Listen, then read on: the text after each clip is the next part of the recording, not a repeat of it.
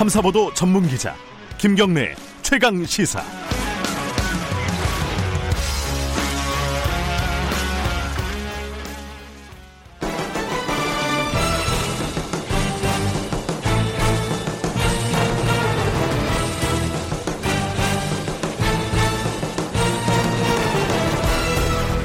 김경래 최강 시사 2020 선택 대한민국.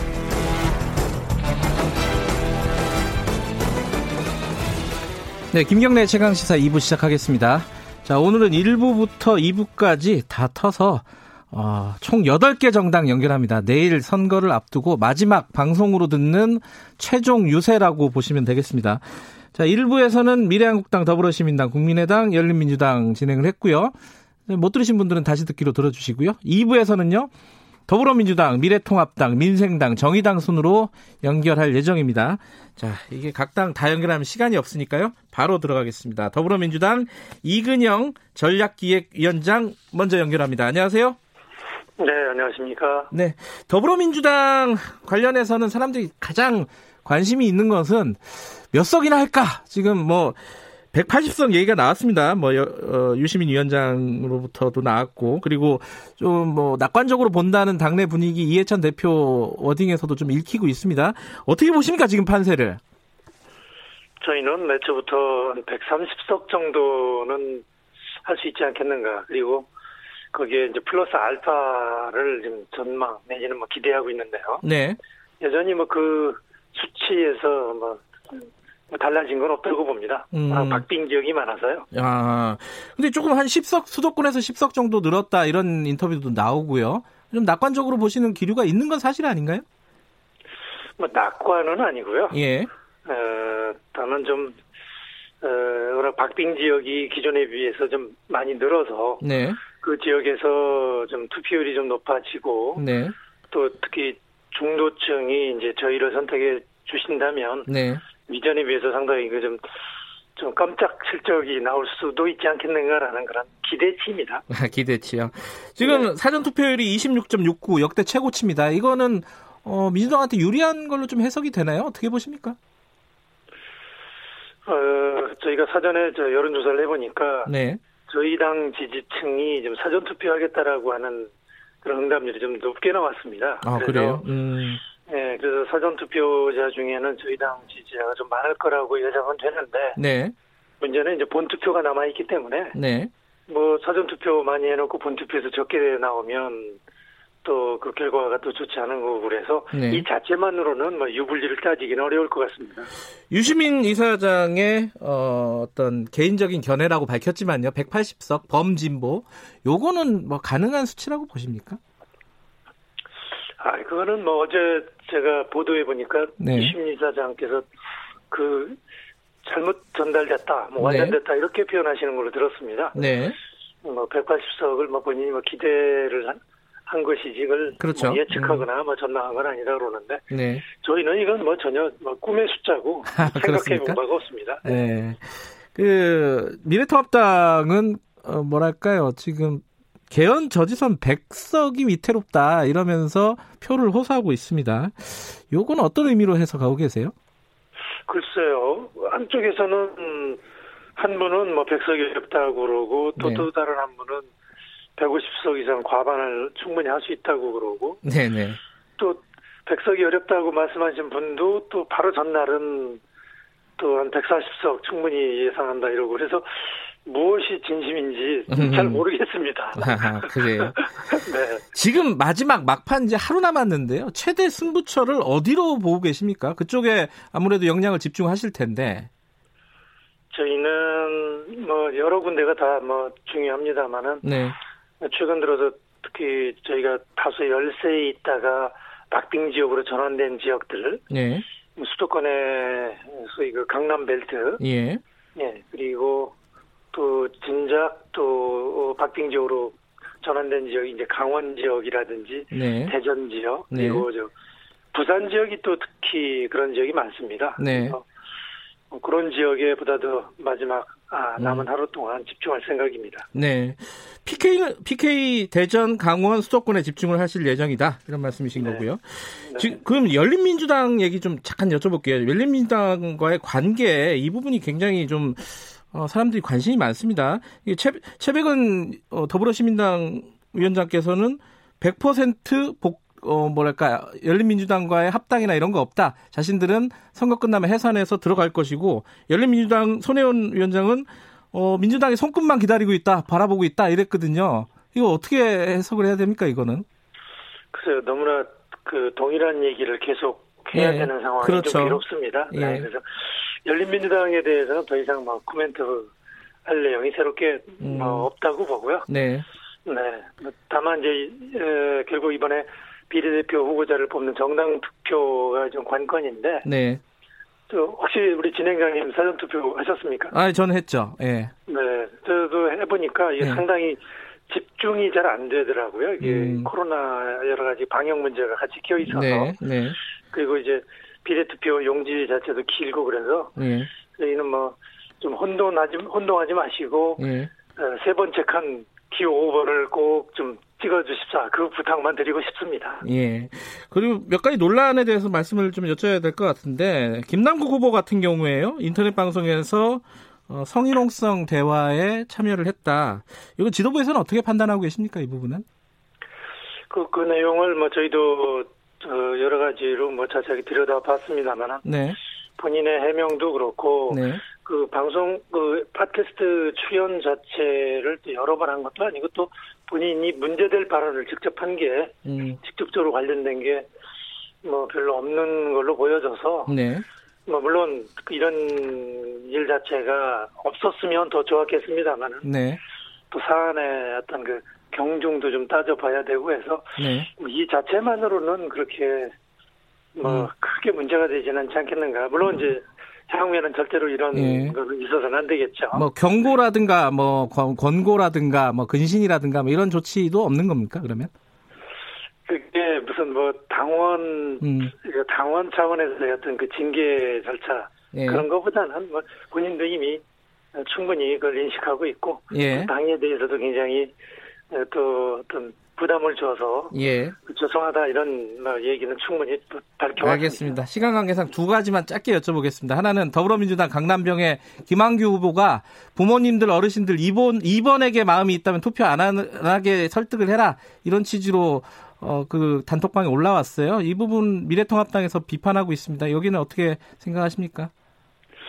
글쎄요 그런 부분은 사실 저희가 뭐 그 단톡방의 기- 뭐 규모라든지 그 성격 이런 거를 음. 정확히 좀 잘 모르겠었습니다. 네. 그래서, 어, 그 너무 그냥 그 사소한 것까지 다 지금 음. 털어내는 게 아닌가 하는 그런 음. 좀 생각이 좀 듭니다. 알겠습니다. 마지막으로 가장 앞세우는 공약 이것만은 하겠다. 국회에 가면 요거 짧게 듣고 마무리할게요. 당장 지금 눈앞에 그 발등에 떨어져 있는 긴급 네. 재난지원금 있지 않습니까? 네. 국민 생활도 좀 지원해드리고 네. 또 경제에 뭐 활력을 되찾기 위한 그런 방안인데 이 선거 어, 투표 바로 다음 날 네. 본회의 에, 열어서 어, 그걸 하자라고 지금 제안해 놓은 바가 있습니다. 네. 바로 그 민생과 직결된 그런 법안들 네. 어, 20대 국회 끝나기 전이라도 바로 착수하겠습니다. 알겠습니다. 여기까지 드릴게요. 고맙습니다. 네, 감사합니다. 이근영 민주당 전략기획위원장이었고요. 바로 연결합니다. 미래통합당 박형준 상임선대위원장님 연결되어 있습니다. 안녕하세요. 네, 안녕하세요. 네. 어, 더불어민주당과 똑같은 질문 먼저 드려야겠네요. 지금 몇 석까지 가느냐 이제 예측치 지금 이제 여론조사도 안 나오고 이런 상황이라서요. 각 당에서 어떻게 예측을 하고 있는가 이게 좀 초미의 관심사입니다. 어, 저기 개헌 저지선 위태롭다 이게 사실인가요?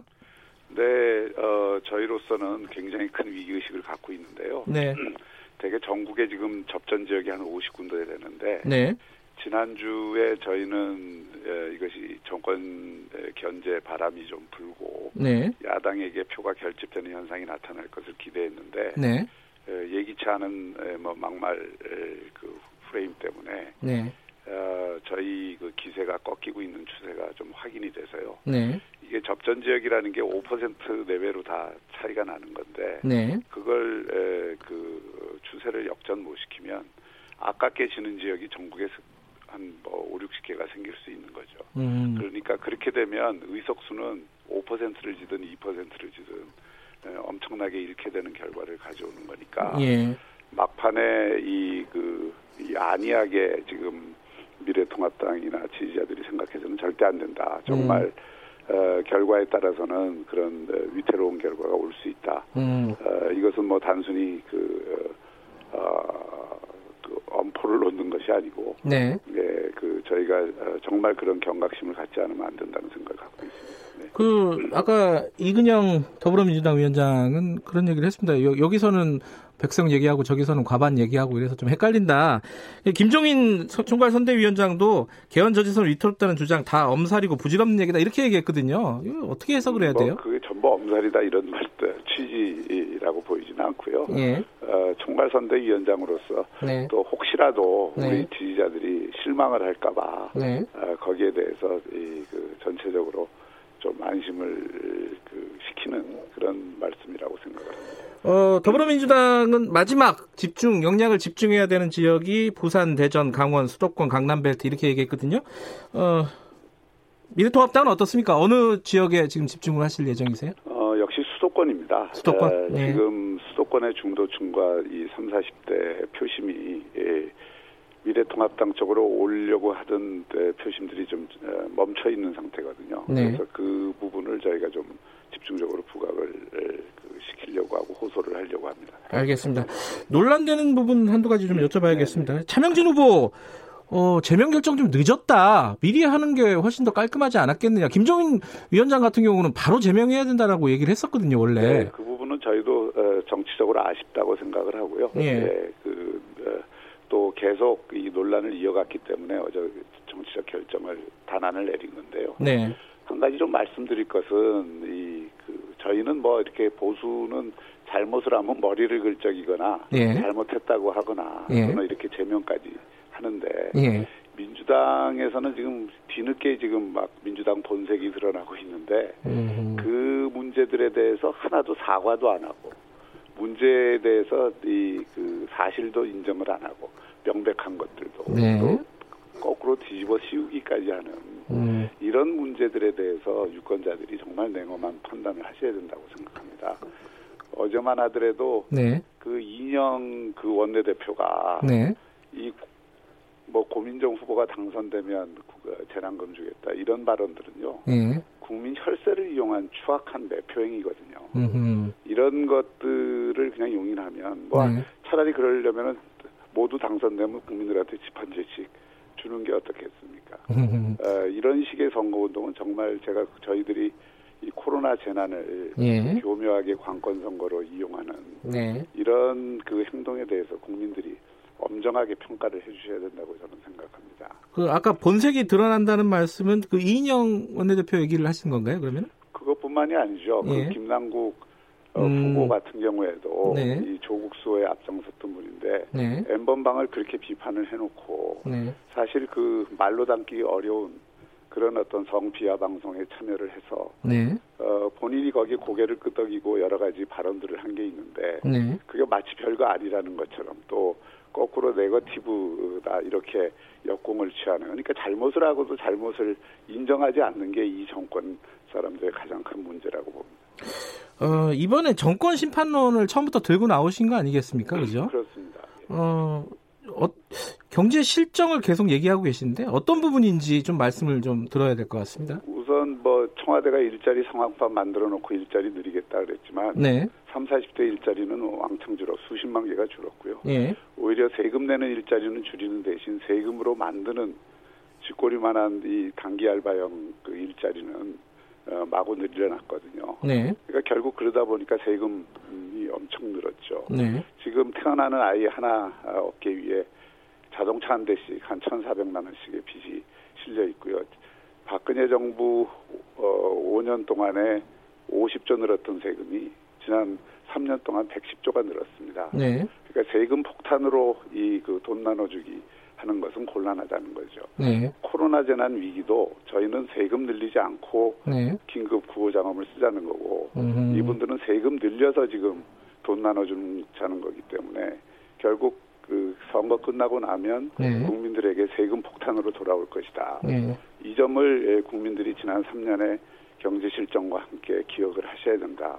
예. 이것을 저희는 좀 강조하고 싶습니다. 알겠습니다. 마지막으로 어, 유권자들에게 이것만은 국회 진출하면 꼭 하겠다. 이것 때문에 우리를 뽑아달라. 미래 통합당을 뽑아달라. 한 말씀 듣고 정리하겠습니다. 네, 그 어, 국민들 입장에서는 이 코로나 경제 위기를 극복하는데 네. 세금 폭탄으로 극복할 것이냐, 네. 아니면 정말 이 경제를 살리는 방향으로 그리고 네. 어려움을 겪고 있는 중소상공인이나 실업 위기에 처해 있는 분들에 대한 집중적인 지원을 통해서 경제 체력을 회복하는 쪽으로 해서 경제 위기를 극복하는 대안을 가진 미래통합당을 선택하느냐 네. 이 선택이라고 생각을 합니다. 그래서 어, 국민들께서 이, 이, 어, 이 코로나 재난 때문에 사실은 어떤 일종의 마스크 효과가 있지 않습니까? 네. 뭐 위기를 그 통해서 어, 마치 기존의 3년의 경제 실정을 가리우는 효과가 있었는데 네. 에, 그런 것들을 잊지 마시고 어, 네. 그리고 이 미중의 경제 위기에 대한 대안이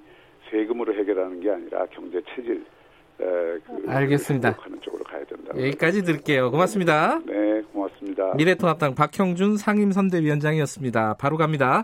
민생당입니다. 손학규 상임선대위원장 연결되어 있습니다. 안녕하세요. 예, 안녕하십니까. 저 손학규입니다. 네.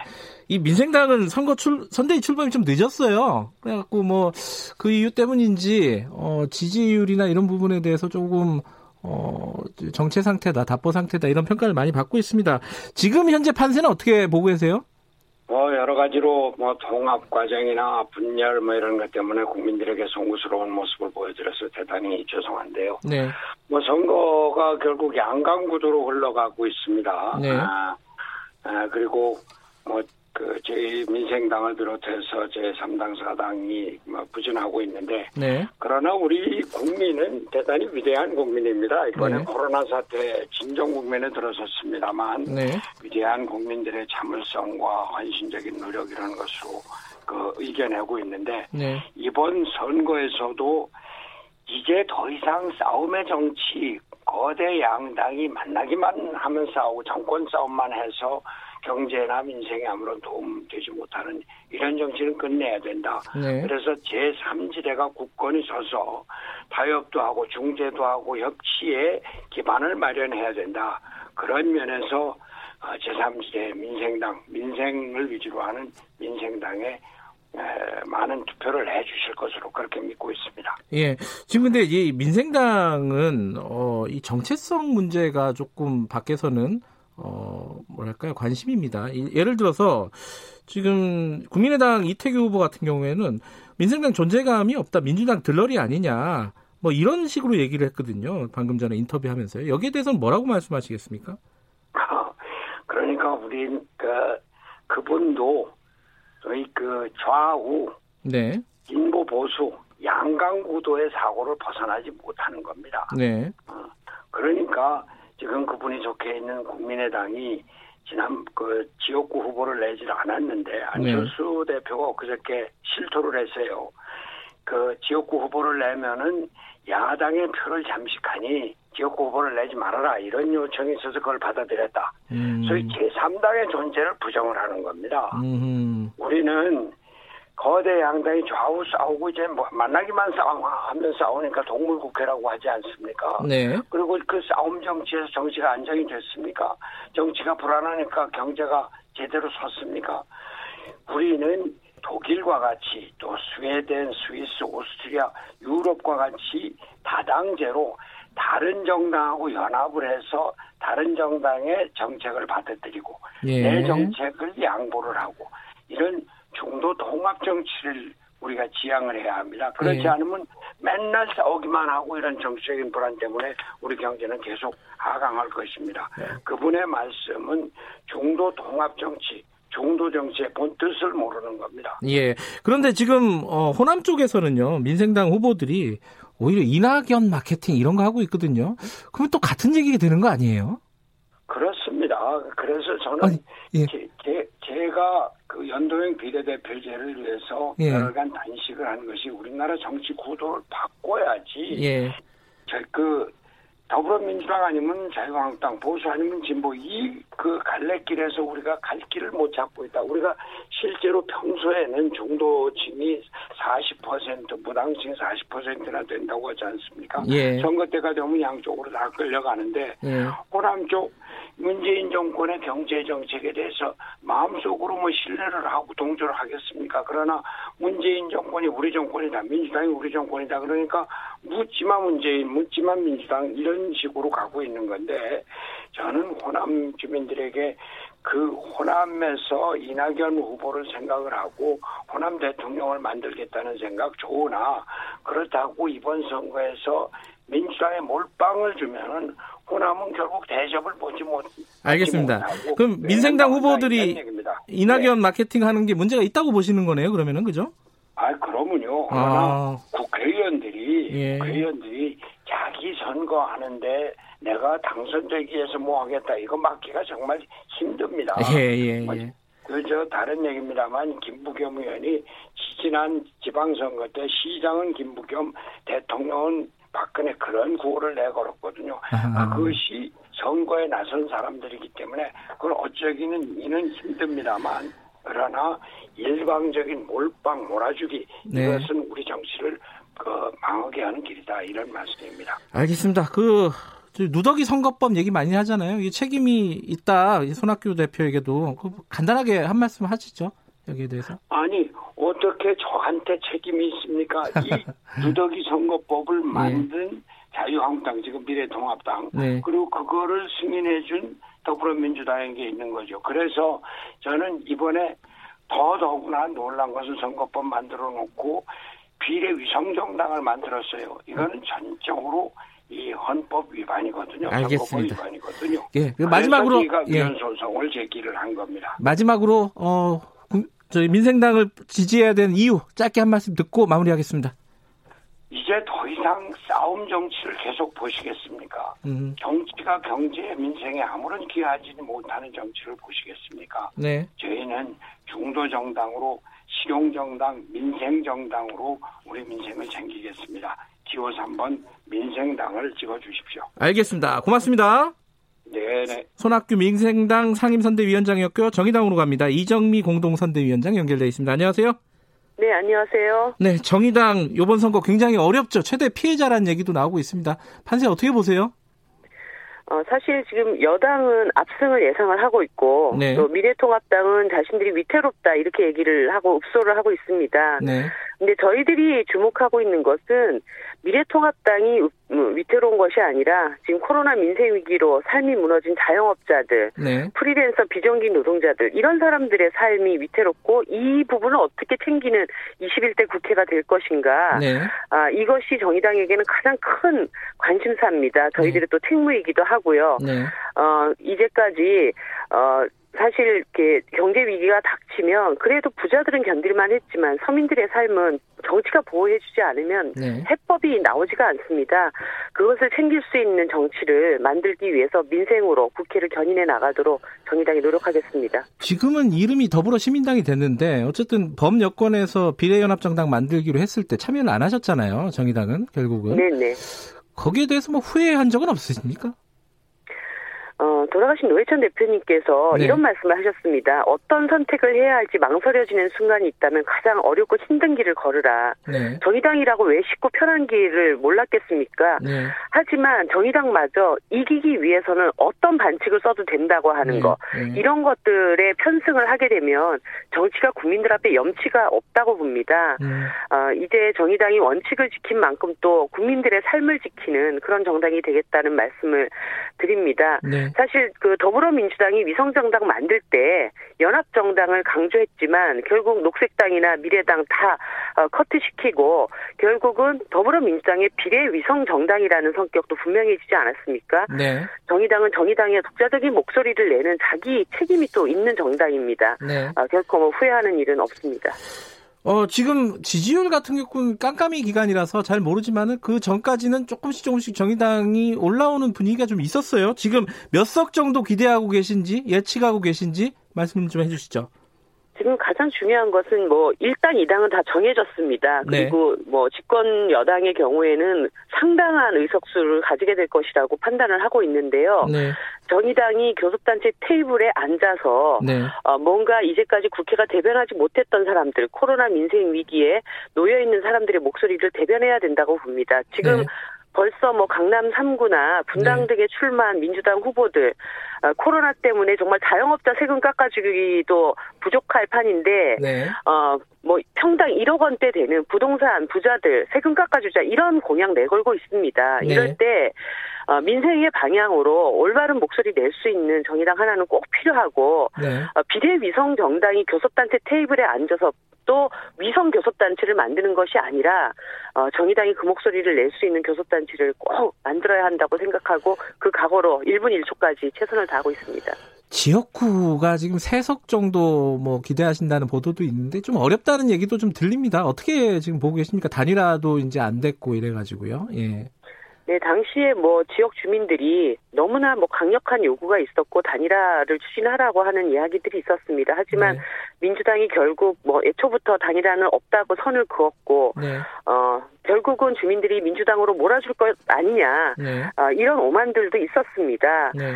어, 하지만 중요한 것은 무조건 이기는 것이 아니라 정말 개혁의 적임자가 누구인가를 판단하는 것이 필요하다고 봅니다. 네. 어, 박근혜 정부 내내 요직을 차지했다가 뭐 철도 민영화 추진했다가 또 최순실 인사 개입 의혹도 해명하지 못한 이렇게 시민단체 낙선 대상자가 그냥 민주당 후보라고 해서 무조건 음. 몰아줄 것이다. 이렇게 판단하는 것은 정말 옳지 않다고 보고요. 예. 어, 사실 그 더불어민주당이 상당한 공포 마케팅으로 일당 빼앗긴다, 전략 네. 투표 하라 이렇게 얘기했지만 그것은 이미 사실이 아닌 것이 드러났습니다. 알겠습니다. 지금은 예, 국회에 꼭 필요한 한석, 어, 구- 서민들의 목소리를 대변할 수 있는 그런 개혁의 적임자를 선택하는 그런 투표가 막판에는 가장 중요하다고 생각합니다. 알겠습니다. 이게 가능할지 모르겠네요. 20초 만에 경- 정의당의 표심을 모아야 하는 이유 하실 수 있겠습니까? 어, 진보 정당이 국회 입성한 지 16년째입니다. 네. 무상급식 2년 전에 주장했을 때 네. 아, 이것이 황당한 주장이라고 했지만 이제는 상식이 되었고요. 네. 코로나 기본소득도 마찬가지입니다. 네. 이제 국민들을 향해서 일할 수 있는 어, 국민들의 목소리를 대변할 수 있는 단 하나의 의석이 너무나 절실합니다. 이번 엠번방 처벌법과 같이 알겠습니다. 여성들의 삶을 지키는 그런 정의당 아, 꼭 예. 교섭단체로 만들어 주십시오. 고맙습니다. 이정미 정의당 공동선대위원장이었고요. 김경래의 최강기사 2부는 여기까지고요. 잠시 후 3부에서 뵙겠습니다. 일부 지역국에서는 해당 지역 방송 보내드립니다.